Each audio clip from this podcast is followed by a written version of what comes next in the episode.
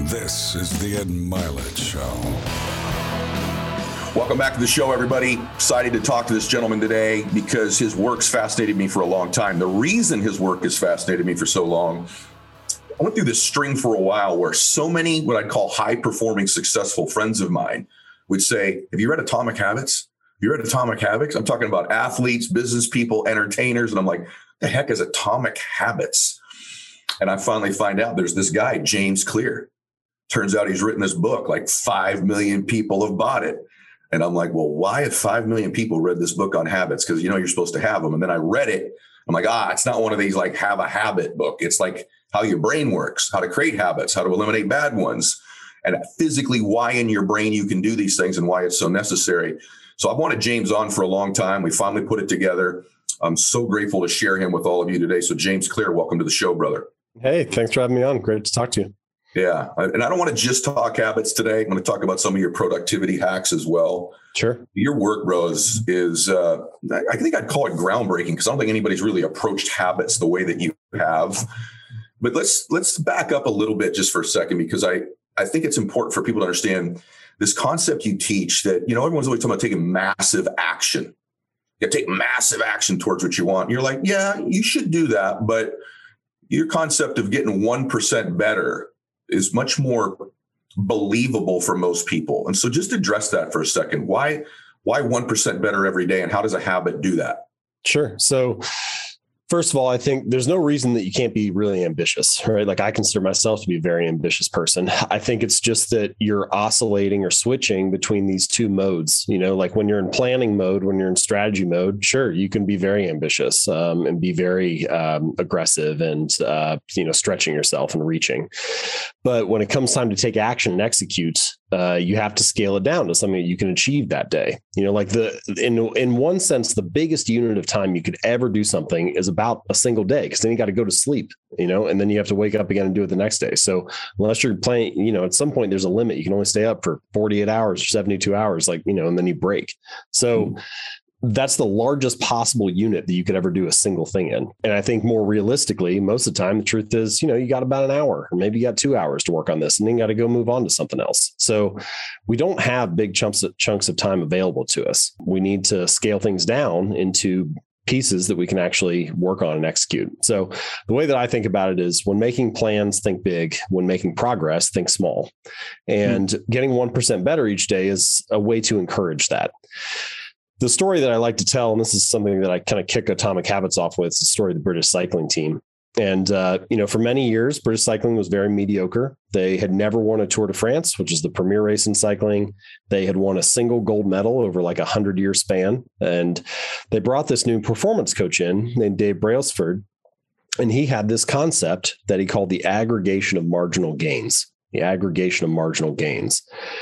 And the way that he described it was the 1% improvement in nearly everything that we do related to cycling. So they started looking at a bunch of things you would expect a cycling team to focus on. Like they put slightly lighter tires on the bike, or they designed like an mm-hmm. ergonomic seat for the riders. They had the riders wear a little feedback sensor, a little chip to see how each individual responded to training. Then they would mm-hmm. adjust the practice schedule.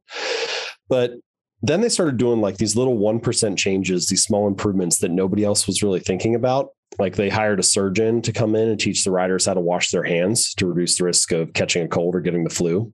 Hmm. They have this big trailer, like a semi trailer that carries a lot of bikes in it to major events. And they painted the inside of that truck trailer white so that they could spot little bits of dirt and dust that might get in the gears and degrade the performance of the bikes they have two different types of fabrics. They've got like indoor racing suits and outdoor racing suits. And uh, they tested those fabrics in a wind tunnel and they found out that the indoor fabric was lighter and more aerodynamic. So they asked all of their riders to wear that fabric. Mm-hmm. They even had all their uh, different riders test, you know, like a bunch of like maybe a dozen different types of pillows. And then they see which one led to the best night's sleep for each person. And then wow. once they figured that out, they brought that on the road with them to hotels for the Tour de France and so on. Wow. And uh, you know, Brailsford said something like, if we can actually do this, right? If we actually make all these 1% improvements related to cycling, then I think we can win a Tour de France within five years. Mm-hmm. He ended up being wrong. Uh, they won the Tour de France in three years, and then they repeated again the fourth year with a different rider. And then after a one year break, they won three more in a row. So after having never won for like 110 years, you know, they win five of the next six. And I like to use that story as an introduction to this idea of getting a little bit better, making these 1% improvements for a couple reasons. The first is it shows you that excellence, a lot of the time, maybe we can even say most of the time, is not actually about radical change. It's about a commitment to accruing small improvements day in and day out. Secondly, and I think this is also crucial, it encourages you to focus on trajectory rather than position. Right? There's a lot of discussion about position in life. How much money is in the bank account? What is the number on the scale? What is the current stock price? What are the quarterly earnings? There's all this measurement around our current position. But what getting 1% better each day encourages is to focus on your trajectory instead. Am I getting better? Is the arrow pointed up and to the right, or have we flatlined? Am I getting 1% better or 1% worse? Because if you're on a good trajectory, all you need is time, right? If you have good habits, time becomes your ally. You just need to let time work for you.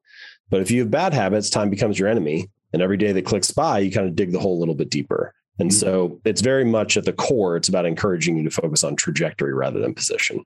How did you get to 37.78 times better? Like where'd that ratio number come from? Yeah, yeah. It's just it's just math, right? So if you get 1% better each day for a year, so 1.01 to the 365th power, then you get 37 times better by the end of the year. If you get 1% worse, 0.99 to the 365th power, then you drive yourself almost all the way down to zero. Zero. Now, yeah you know, look, real life is not exactly like a mathematical equation, right? Your habits are not exactly like this this formula, but I do think that it highlights an important concept, which is the difference between making a choice that's 1% better or 1% worse on any given day is relatively insignificant. Like it's very easy to dismiss. And this is, I think, one of the things that makes it underappreciated or underestimated. You know, like what is the difference between eating a burger and fries for lunch today or eating a salad or you know going to the gym for 30 minutes or not well on any given day not a whole lot you know your body looks the same in the mirror at the end of the night scale hasn't really changed it's only two or five or 10 years later that you turn around you're like oh you know those daily choices really do add up and i think you see this pattern again and again throughout life like take knowledge for example the person who always reads for an extra 10 minutes each day well look, reading for 10 minutes a day does not make you a genius, right? It's very easy to dismiss. But the person who always does that over five or 10 or 20 years, yeah, really meaningful difference in wisdom and insight. Mm-hmm. Productivity is the same way. You know, like the person who gets one extra task done each day. Doing one extra thing does not make you an all star. But again, over a 10 or 20 or 30 year career, that can be a really meaningful difference in output. So this pattern shows up again and again. What starts out small and relatively easy to dismiss compounds or turns into something much more significant over time. The biggest word, bro. I don't think most people take into account. You and I are both college baseball players, good ones, but neither one of us were, you know, surefire first round draft pick major league players. And I think most people don't take into account in their life the compound effect.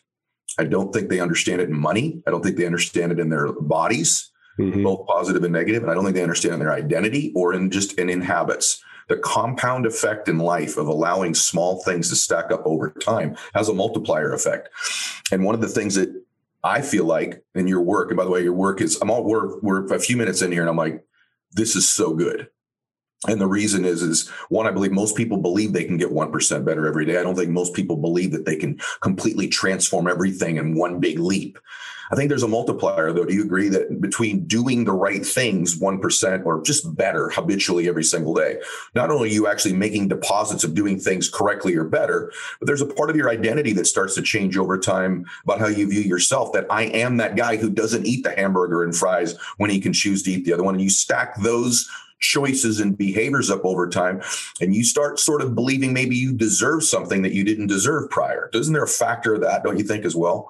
this is a, a, huge part of kind of my philosophy and book this idea of what i call identity based habits but essentially the concept is and this i think this is the real reason that habits matter the the surface level reason that habits matter is they help you be more productive they help you make more money they help you lose weight and get fit and look habits can do all those things and that's great but i think the deeper reason that they matter is that every action you take is like a vote for the type of person you wish to become and so when you perform these small habits, when you take these little actions, you're casting votes for a certain aspect of your story or a certain element of your identity. Mm. In a sense, every time you perform a habit, that's how you like embody that aspect of your identity. So, you know, when you make your bed in the morning, you embody the identity of someone who's clean and organized. Or if you write one sentence, you embody the identity of someone who is a writer. And this is why it can be valuable, you know, even to like do one push up. It's like, no, that does not transform your body, but it does cast a vote for I'm the type of person who doesn't miss workouts. And eventually, as you build up evidence of that story, as you start to cast more votes for that identity, you have like actual proof to believe this, right? This is, I think, this is a little bit different than you'll often hear something like uh, fake it till you make it. And I don't necessarily have anything wrong with fake it till you make it. It's asking you to believe something positive about yourself, but it's asking you to believe something positive without having evidence for it. Hmm. And we have a word for beliefs that don't have evidence. We call that delusion right? Like at some point, your brain doesn't like this mismatch between what you say you are and what you're actually doing. And so, my argument is to let the behavior lead the way. To start by meditating for one minute or doing one push up or writing one sentence and letting that be undeniable proof that in that moment, you were a meditator or an athlete or a writer or whatever it is. And uh, ultimately, I think this is the real value that habits provide, which is they reinforce your desired identity. Boy, it's just so good, brother. So good. I don't know why I'm just meeting you now because our our overall belief system about change is, is so very, very similar. Hmm. And you know, I want to we're going to talk about how to actually begin to establish habits. But before we do that, I want to talk about the concept of establishing one because you said something about the one push-up. Reading or listening to something you were talking about about the guy who would go to the gym for just five minutes and work mm. out and leave. And the, you said something about this casting the vote for who you want to be or who you're going to be. That was powerful, right? But you're saying before a habit can be, and I don't want to quote you incorrectly, but I want you to elaborate on it because this is profound to me. I mean, it's obvious, but if you if you don't step back and get away from it and look at it, you just really don't realize the truth of it.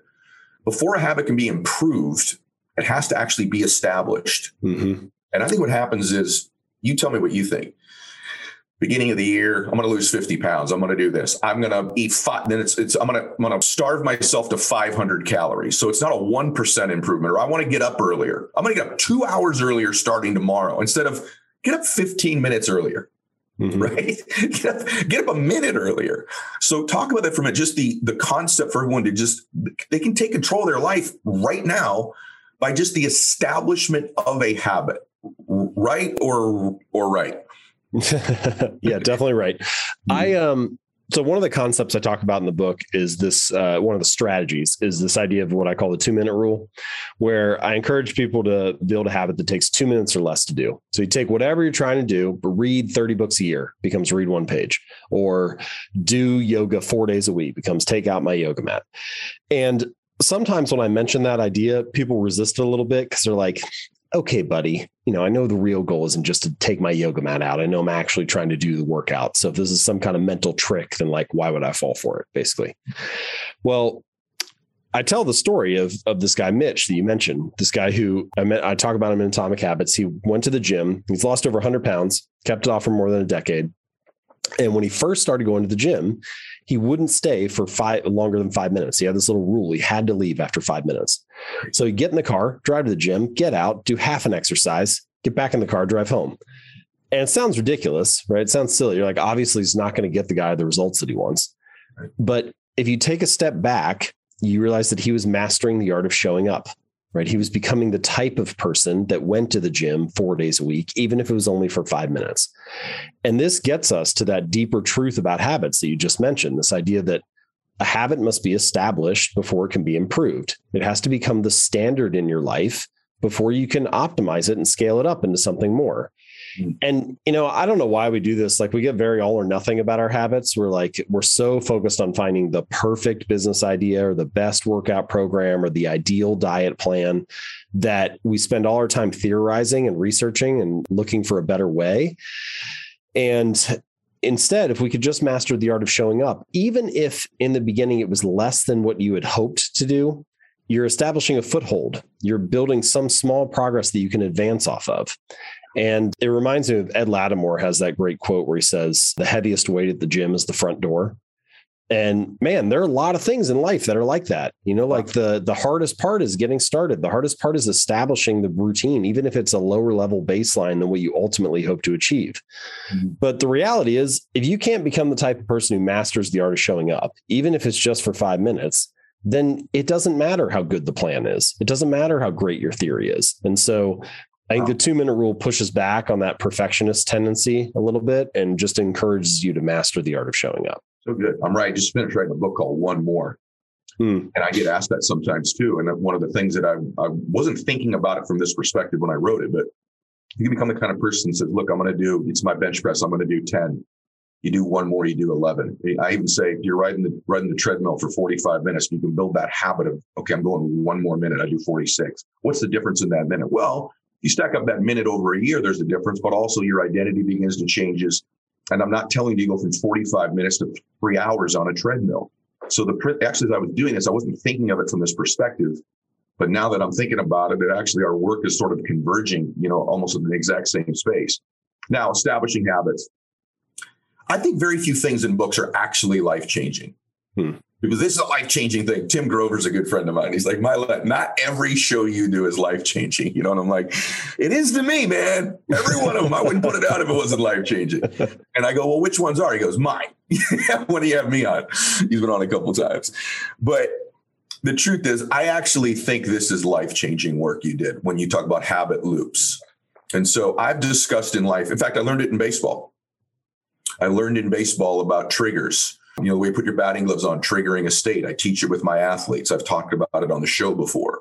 You know, I know sometimes even walking into a room or a song can trigger something if there's a memory that happened in a space.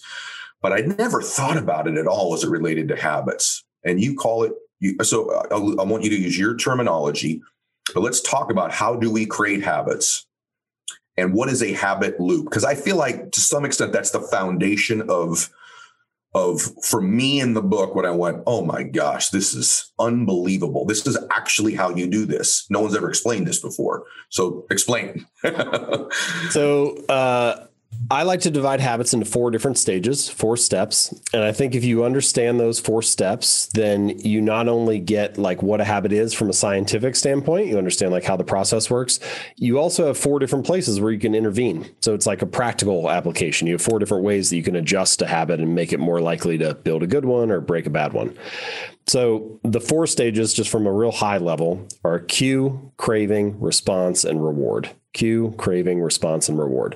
So the cue is, like you said, some kind of trigger that tells your brain to initiate the habit. It's like a prompt or something that gets you started. So, like the ambulance driving down the road, when you hear the siren, that's an auditory cue that starts the habit of pulling to the side of the road. Or if you see a plate of cookies on the counter in the kitchen, that's a visual cue, starts the habit of eating a cookie.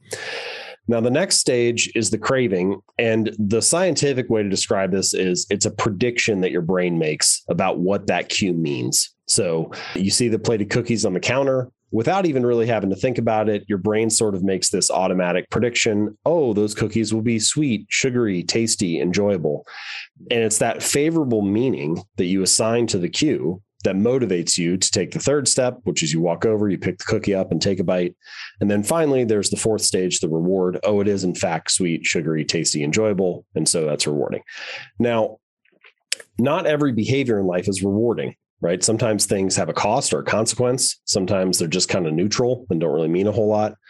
But if a behavior is not rewarding, it's unlikely to become a habit because your your brain needs some kind of positive emotional signal some reason to repeat that experience in the future. You need some way to mark it and say hey that felt good. That was worth it. You should do this again when you're in a similar situation next time.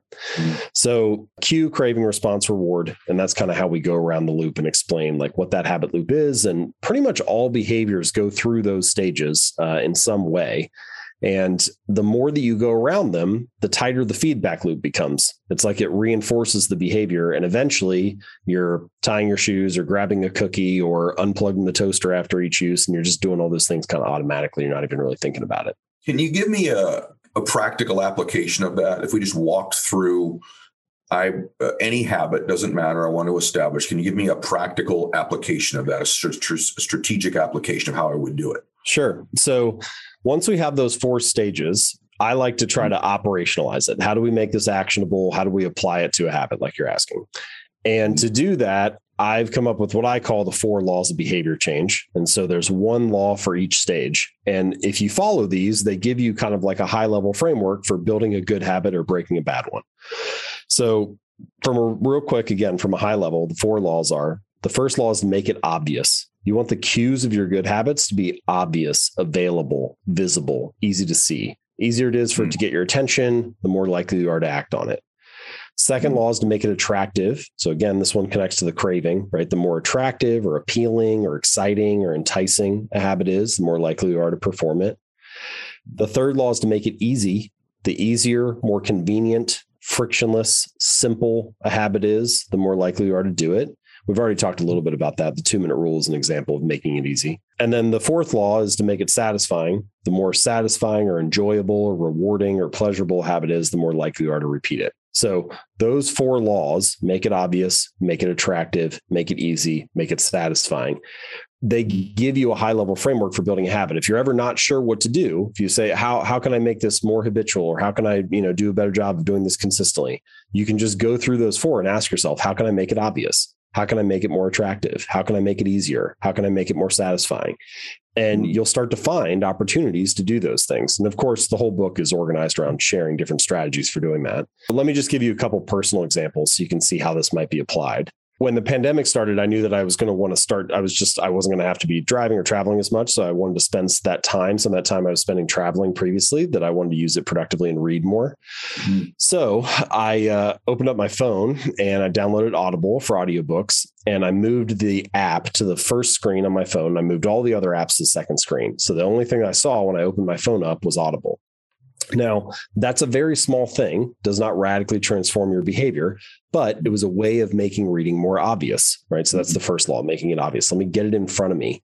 I also sprinkled books kind of around the house or on my desk. Like I've got, I have three on my desk right now. I have a couple, you know, by the bed. I've got a couple in the living room. And the point for me was I never wanted to be far from a good idea. You know, like I always wanted to be kind of surrounded by something that was interesting or useful to read. And odds are it's more likely that I pick it up and take a look at it. On the mm-hmm. flip side, this also applies this first law of making it obvious. It also applies to many of the bad habits that we have. So, for example, yeah. uh, a lot of people feel like they watch too much television, but walk into any living room. Where do all the couches and chairs face? You know, it's like, what wow. is this room designed to get you to do? Wow. And so I think the question that you can ask yourself for this first law on making your habits obvious is what does this space encourage? Right? What behavior is encouraged in this area? And you want to design your life, design the spaces that you live and work in to encourage the good habits and discourage the bad ones, to make the, the path of least resistance or the obvious choice the good habit. So the healthy mm-hmm. food is on the counter, not the junk food. Books are around you, not the TV remote, and so on and so forth. And no individual choice like that is going to radically transform things, but you can see how making a dozen or two dozen or 50 little tweaks like that, now all of a sudden you're living in a space that always is kind of like nudging you toward the more productive behavior. Bro, you're brilliant. This is so good. I often feel that change is, you know, change, change is mental. Change oftentimes is much more environmental than it is mental. Hmm. And anybody that's ever had a baby around their house, you know, you know not to leave certain things on the floor. Yep. You know, put the gate up to block the staircase. There's things you do in their environment to protect them. There just becomes a particular age where we think no longer our environment dictates any of our choices hmm. or our behaviors.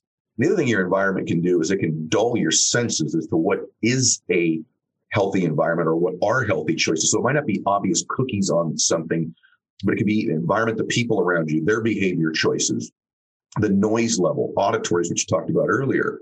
And, and sometimes it can just dull what we think is normal compared to an extraordinary environment.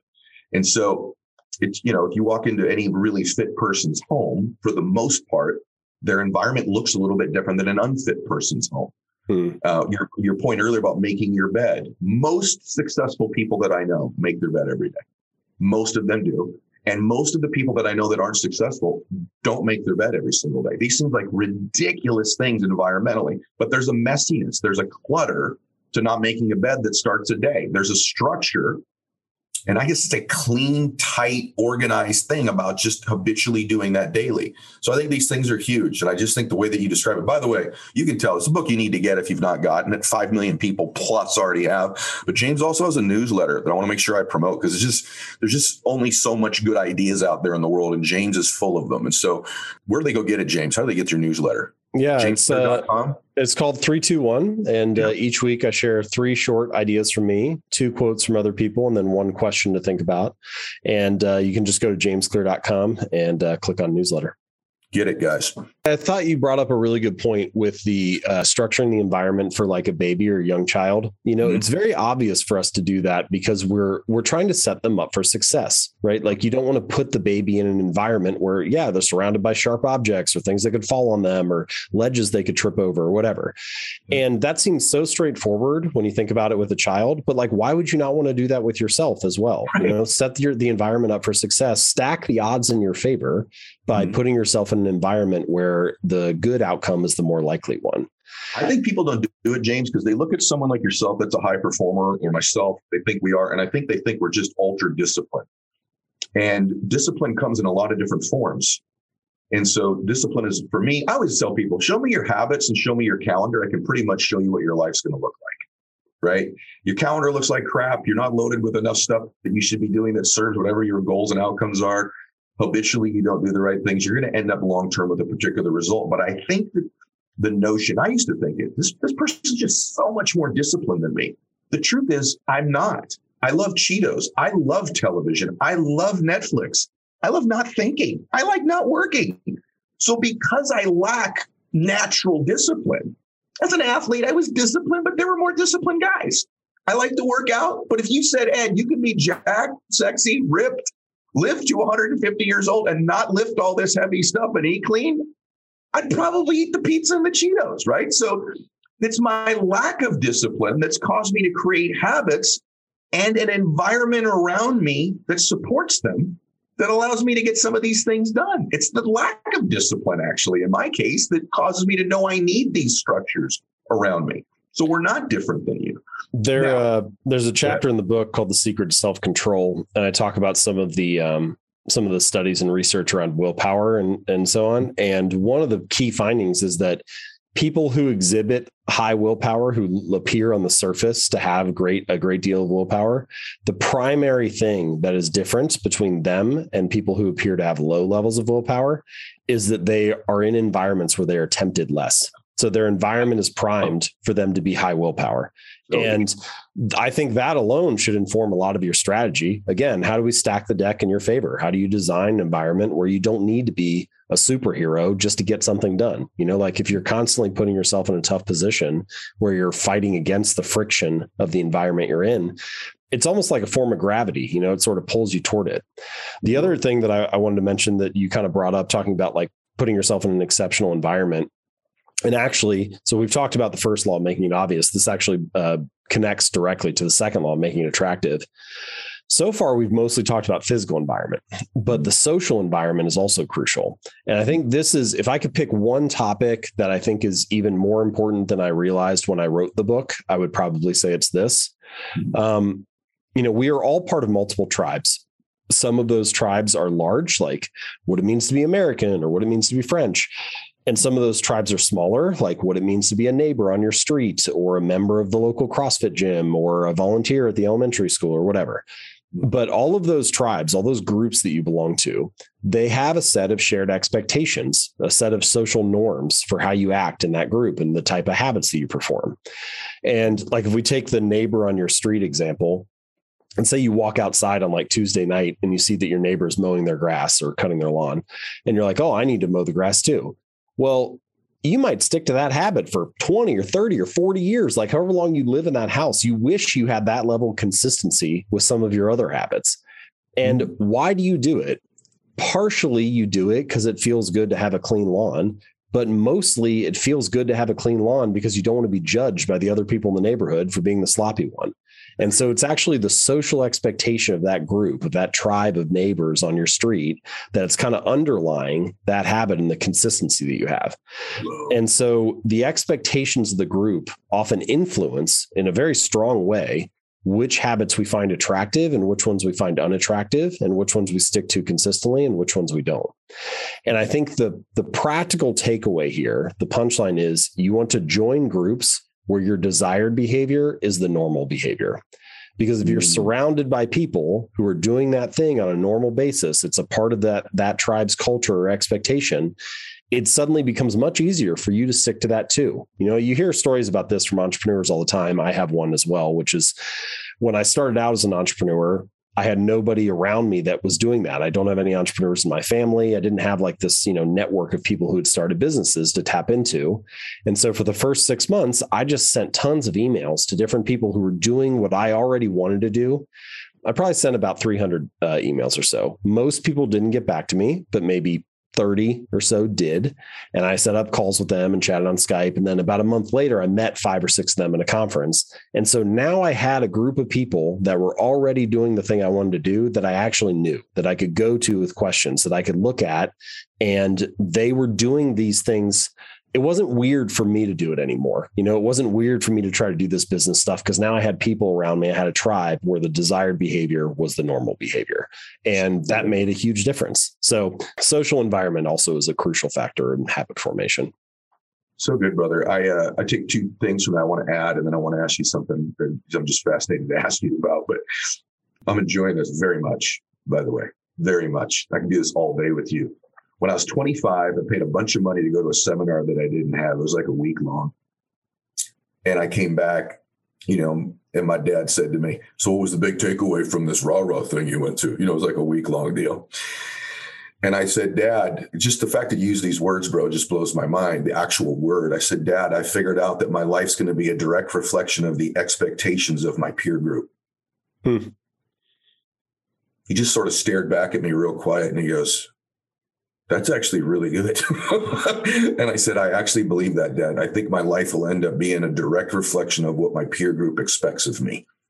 And I need to find the right peer groups. And pretty much the rest of my life, whatever I've, I've wanted to go try to achieve or become or feel or experience, I've sought peer groups that expect that out of themselves and their own lives. And I think it's one of the most powerful things what you just said anyone has ever said on my show. And I haven't said in a very long time. The second thing I was thinking when you were talking about these environments to support our habits and our choices is that if I were a leader of any organization listening to this, if I were an entrepreneur, CEO, the leader of a division somewhere, the leader of a family, a coach, I'd be thinking about that real heavy again, evaluating that. What's the environment that I'm raising my organization in? Am I supporting? If I was leading a church, I was leading a any type of a business. I think you should look at all elements of that. Or is that environment in every single way supporting your outcomes and your goals? Because the way you describe that, James, doesn't just apply to an individual, it applies to an organism or an organization as well. So I just want to make sure that I second that for those of you listening to this. There's two ways to hear this stuff. I'm hearing it for me, then I'm hearing it for the people that I try to lead and I try to support. You mentioned earlier the phone thing. And I, I wanted to ask you this since I read the book. And by the way, I read the book a while ago right? And then I prepped for the interview, getting to know more, and it reminded me of things. I actually think I read the book and then I read it again like six weeks later on a vacation because I thought it was that good. And I don't reread books. I bet I've reread from my religious texts four books in my life think and grow rich and your book and probably two more but i can't recall right now that's how much i think there's value in the book just for at least it, for me and my stage your phone or people's phones it's become a great pattern interrupt it's become something that we can get into, even myself, where I wake up and I've lost an hour of my life. Is there anything you do or would recommend in your phone? What you said earlier about Audible was the only app on there that led mm-hmm. you there. But that in and of itself, the smartphone thing gives us access to. Here's what I my theory on it is. I want to say it really quickly. Obviously, technology, the internet, phones, access, smartphones have allowed all of us to become far more productive. I don't even think that's arguable. But then you have to ask yourself now you're being measured against the mean. So as cultures become more accessible information, can get things done faster. There's still a mean, there's a median of which people are productive. And so some people use their phone in a way that puts them below the average or near the average. Other people are able to navigate all those distractions and become hyper productive. So, is there something you recommend with a phone or you do in your phone? What apps do you have? Do you not have? Anything like that you would share? Yeah, that's a good question. I mean, smartphones are a huge part of our daily routine now. And you're right, they have strong positives, but they also can have strong negatives. Um, a couple little patterns I have around my phone usage. So the first one is whenever possible, I try to leave my phone in another room until lunch each day. And that just gives me a block of time so that wow. I can just respond to my own agenda right and do like a deep creative block or focus on my stuff before everybody else starts squeezing things uh, onto my plate and you know that doesn't work for every job and it also doesn't work for me every day but i do it most days and the days when i do i almost always have a better morning one some little interesting insight with that by the way just as an aside I have a home office. So if I leave my phone in another room, it's like 45 seconds away, but I never go get it. And yet if it's right next to me, I'm like everybody else. I check it every three seconds. So I'm like, well, did I want it or not? You know, like in one sense, I wanted it bad enough to check it every three seconds when it was next to me. And in mm. another sense, I never wanted it so bad that I would go work 45 seconds to get it. Mm. And I think that there's a lesson in this about habit formation, which is sometimes you just need a little bit of friction to curtail the behavior to the desired degree. It's not that I never want to use my phone again. It's just that I don't want to use it all the time and let it interrupt like some of these deeper working sessions that I have. And so mm-hmm. that 45 seconds is just enough friction to keep it in place. Something similar happens with like beer. If I get like a six pack of beer and I put it in the front of the fridge where I can see it like as soon as I open the door up. I'll have one every night at dinner just because it's there. But if I put it down on the lowest shelf and like tuck in the back of the fridge where I can't really see it, I got to kind of bend down to spot it. Sometimes it'll be there for weeks. I won't even remember that we bought it. And so, same thing like, did I want it or not? And so, finding ways to introduce a little bit of friction to your habits, I think, can be very helpful. Wow, that's good. On that same note, you know, I'll go through different periods of friction with social media. So, I think there's a big discussion we could have here about social media. I don't think that most people are using it to its full power. It can be incredibly powerful. Uh, Twitter, in particular, is like a great source of ideas for me at this point, but it's only because I've spent a lot of time curating who I follow. And so my feed is very productive. I'm like in the flow of good ideas all the time. Mm-hmm. People don't really think about it this way, but when you choose who to follow on Twitter or Instagram or wherever, you're choosing your future thoughts right? Like you're choosing the flow of information that you're going to put yourself in front of. And pretty much every thought that you have is downstream from what you consume. And so it's really, if you want to have better thoughts, if you want to be a sharper thinker, it's really about making sure you're consuming better pieces of information. And so curating your feed in a careful way is a good way to do that. Now, even so, there are still periods when I spend too much time on social media. I'm, you know, like uh, I'm working on a new book and I need to have a block of time where I'm just like not being bothered by that. So mm-hmm. I usually fall into one of two strategies. Either I will delete the app from my phone after each time I use it. So when I get done using Twitter, I'll just delete it. And that means the next time I need to download the app again. And that's going to take a minute. And often that's enough friction for me to be like, I'm just doing this. My, I'm just doing this because I got 10 seconds free and I'm bored. It's not because I actually want to check it. And so wow. I get it. I won't, I won't download it again. Occasionally I do want to download it and actually see what's going on, but a lot of the time it's just enough friction to avoid it. Mm-hmm. And then if I really get extreme, and I did this with Atomic Habits when I was working on the book, the last nine months, I just like really had to be focused and need to make sure I wasn't getting distracted. So every Monday, my assistant would log me out of Facebook, Instagram, and Twitter, reset all the passwords. I would work all week. And then on Friday, she would send me the passwords and I could log in over the weekend. And then we'd again on Monday. and I did that for like nine months straight. So I don't know. It worked. I got the book done, but that's a that's a very extreme version. No, brother. It's a it's an extreme example though of the fact that you're not relying on some sort of mystical discipline to get things done in your life. And I really believe most people think high achievers are just these super crazy disciplined people. That is an extreme move. And it's probably something I should have done when I was writing my book. And you would already be reading it by now instead of me just finishing writing it. It's making me really think. I've done a much better job of managing that stuff, but I have to tell you, I think it's one of the great distractions of all time. I hadn't thought about it as in depth as you describe it in terms of future thoughts, though. And again, I go back to children. We want to monitor what our children consume and what they look at. Somehow we think we can pick an age and we're immune to the things that we're watching that impact our thoughts mm. and our feelings and our emotions and our energy.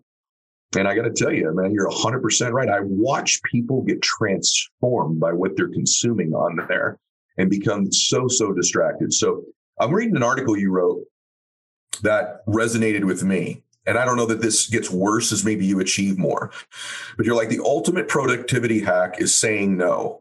So this isn't part of the book. This is something a little bit different, right? And I have, I think most people have a hard time saying no. And I know I do. Uh, there's so many days now, I'm 50 years old, and, and I'm just being transparent with friends of mine that listen to this because this most, you know, I look at this is like my family, our audience. I have a lot of days, man, where I look at my calendar and I'm like, why did I agree to this? Why did I agree to this? Like, why couldn't I just say politely no? I mean, I mean, I should have got to a point in my life by now where like I'm allowed to say I don't want to do that. And yet I've done that all my life, and it's been a hindrance to achievement. So, talk about that a little bit. Like, you want to be more productive. This article, by the way, guys, Google it. It's so good. It actually teaches you how to say no as well in the article. But are you good at this, or did you write it for your own benefit? Well, pretty much everything I write is a reminder to myself of what I should be doing. So, uh, no, it's not that I'm great at it. It's that I'm trying to learn to be better at it. I felt this very acutely after Atomic Habits came out. And over the course of the next, the first like three months that it was out, I was doing okay. And then the book really started to take off. And I was constantly feeling like I'm a very slow learner and that I should have been upgrading the level at which I was saying no to things. And I was always like two or three months behind. I was mm-hmm. always on the hook for more stuff than I should have been. And it was because I was saying yes to too many things. And there's this weird dynamic where success starts to eat itself. So the the thing that was getting me all of these opportunities is because I was focused and I wrote a good book. And because of that, people were very interested in talking to me or sharing these new ideas. And like there's all there's all these interesting new opportunities that come your way. You know do you want to speak at this thing? Or what about these tv rights? Or how about this interesting opportunity? Or would you like to come to this you know cool conference or retreat or whatever? And individually each of them sounds really fun and interesting but collectively, if you start to say yes to all those things, you don't have any more time to do the thing that got you those opportunities in the first place, which is thinking clearly and writing a good book. And mm-hmm. so uh, success like eats itself. All these new opportunities come in and they squeeze out the thing that you were good at in the first place. So it's uh I don't know. The other th- thing that's difficult about it, and I still, you know, I'm close enough to the beginning of my career that I can still appreciate this and feel this for the first decade of my career, I was trying to say yes to everything. I was trying to capitalize on every opportunity so that I would have the chance now to say no to basically everything because you got a bunch of stuff coming your way. So at mm-hmm. first, it's like outbound and you're trying to like capitalize on every opportunity you can. And then mm-hmm. there's this like rapid switch where now all of a sudden everything's inbound and you have to put up a tight filter. And uh, that can be a difficult lesson to learn. It's almost a book, bro the success can eat itself. I watched it happen over and over and over to people that the very thing that got them successful, in your case, the discipline and focus to write an incredible book, they somehow lose over time with saying yes to all of these other things that were ancillary to it at one point. You know that quote? There's a quote from Brian Eno. The he's a musician. He says the way to get rich is to have one good idea and to never have another one.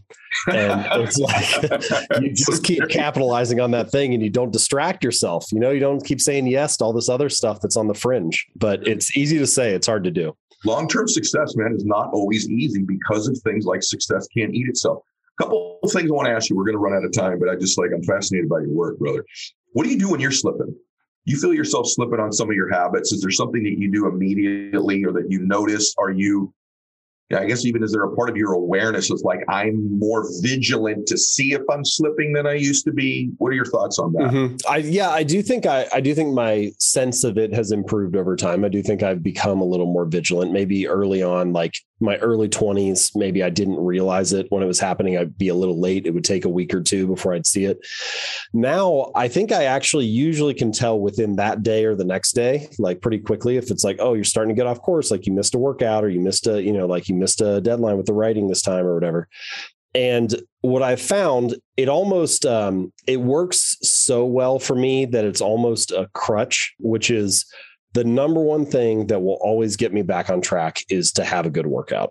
that will it will always it will save every bad day that I have. If I feel terrible, if I'm in a bad mood, if I'm not productive, I'm not getting things done, if I go to the gym and I get one good hour in, then the whole day is kind of like rescued and it also resets my mind and I'm like, after a hard workout and a good night's sleep, your problems adjust to their appropriate size. You know, it's like, it doesn't mean that it's not a problem still. It just means that you see it clearly and you understand like the, the scope of it and where it fits. But I say that it's almost a crutch because sometimes I know that now. And so if I'm having a bad day, I'm like, well, I just need to work out. And then I'll go do that. But that doesn't actually solve the underlying problem. I still haven't fixed the root cause yet. So I can't rely on that too much. But that's definitely the thing that does it best for me.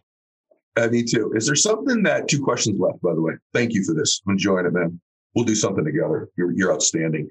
Is there something that your top achievers do that you work with, that you talk with, that you interact with, that the people that that aren't achieving at their level do? I know that's a broad question, mm-hmm. but is something come to your mind where you go, "Yep, this is what they do"? Yep. Yeah. No, I'll give you two things. So first thing is they we could put this different ways but they reclaim their habits faster than most people or they they get back on track quickly so mm-hmm.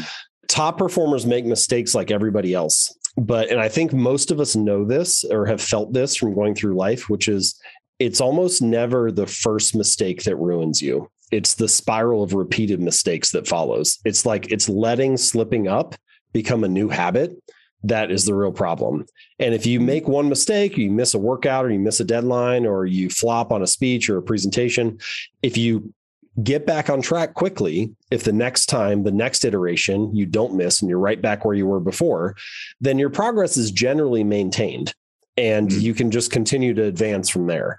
But if you miss a workout and then one missed workout becomes two weeks and that becomes two months, well, now all of a sudden you have backslided a fair amount and you got to regain all that ground. Mm-hmm. And so I would say, you know, another way to think about this is like a lot of people are focused on what can I achieve on my best day. And that's kind of how they select their habits. Like, what's the best thing I could do when I'm at my best? But instead, you could ask yourself, what can I stick to even on my worst day? And I think that that could be your baseline. And if you try to raise that baseline a little bit so that your bad days are a little bit better than they were before, then you never eat in to the compounding as much. You don't lose that progress as much. So I think that's pretty good. They they respond from mistakes quickly. And then the second thing is more of a, a mantra or mindset, a way to think about things than a specific action. But this is a phrase that comes from Frank Slootman. He's the CEO of Snowflake, the software company. And basically it's something to the effect of narrow the focus, up the quality, increase the speed.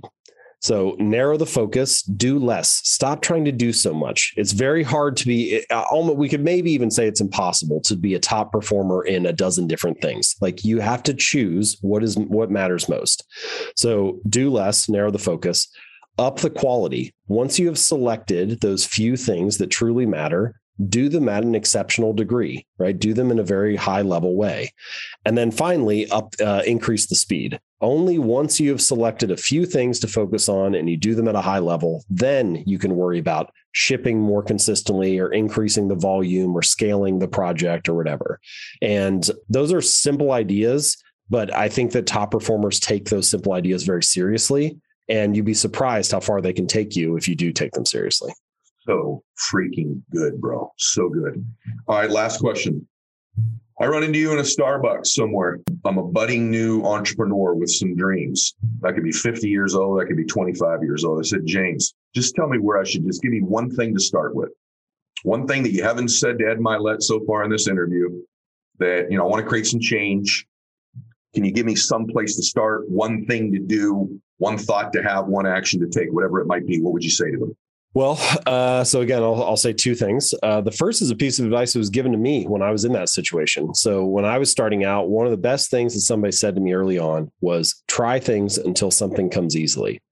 And I think if you break that phrase down, there are two important pieces. The first is trying things, which means you need to have a philosophy of experimentation. This is actually quite different than what a lot of people do when they start out. A lot of people feel like what they need to do is read more and research more and uh, try to, I don't know, discover everything that's out there. And mm-hmm. it's not that you shouldn't plan, it's not that preparation isn't useful, it is useful. But at some point, planning becomes its own form of procrastination. And when that happens, it's not useful anymore. And so you have to have some willingness to experiment, to try things, to test stuff out and see what works specifically for you. What matters most is not if it's like the best strategy that's ever been designed. What matters is will it work for you and for your situation? And you can only figure that out by experimenting. So that's the first part. And then the second piece is until something comes easily. Now, the key distinction here is that does not mean that it is easy right? It doesn't mean that it's going simply or smoothly. It just means that the results are coming more easily than the other stuff that you had tried. You may still have to work very hard to get that outcome. But this, I also think, helps reveal like your strengths in the situation. So a lot of people think like your strengths are just something that like must come effortlessly to you or something. But actually in many cases your strength is the thing that's challenging or the suffering or the pain that you can handle better than most people. So it's not that it's not challenging for you. It's just that you seem to be able to handle that form of pain a little bit better than most people. And I think if you look at a lot of top performers, they're like that. You know, it's not it's not that athletes aren't working hard. It's not that they're not sweating. It's not that it's not tough to be in the gym and like doing the next rep. It's just that they can kind of handle that pain. You know, like that that form of suffering isn't that bad for them relative to the average person. And so you're looking for those two qualities: um, a philosophy of experimentation and the ability to get results in a way that allows you to handle that struggle a little bit better than others. Bro, what an incredible conversation today. I'm telling you, incredible conversation. Like, I can't wait to listen to this back. It was so good. I think you're incredible. I really think you're incredible. I think you're outstanding. I want you guys following them. Okay. So you're mainly a Twitter guy, right? Mainly Twitter? Twitter and Instagram. Yep. Okay. Twitter and Instagram. So you guys make sure that you're following James. You're going to want to get whatever he's working on right now when it comes back out. I just want to say everything to my audience too. First, I want to thank James Clear for being here today. That was an extraordinary conversation. And I appreciate you, bro. So thank you. And then to my audience, share this. I don't know if you're all aware of this now, but there's all kinds of incentive and rewards now to share the show. Some of you are going to earn the right to come watch me do one live in the studio. You're going to come spend a day with me to, you know, be with one of me and one of my guests very soon. It's all kinds of rewards out there to share the show. And I know you're compelled to do it anyway. It's the fastest growing show in the world. That's why we're in this new agreement and new deal that we're doing. And I'm grateful to our Max Out family for doing that. So God bless all of you. I hope you enjoyed today's program. Take care. This is the Ed Mylett Show.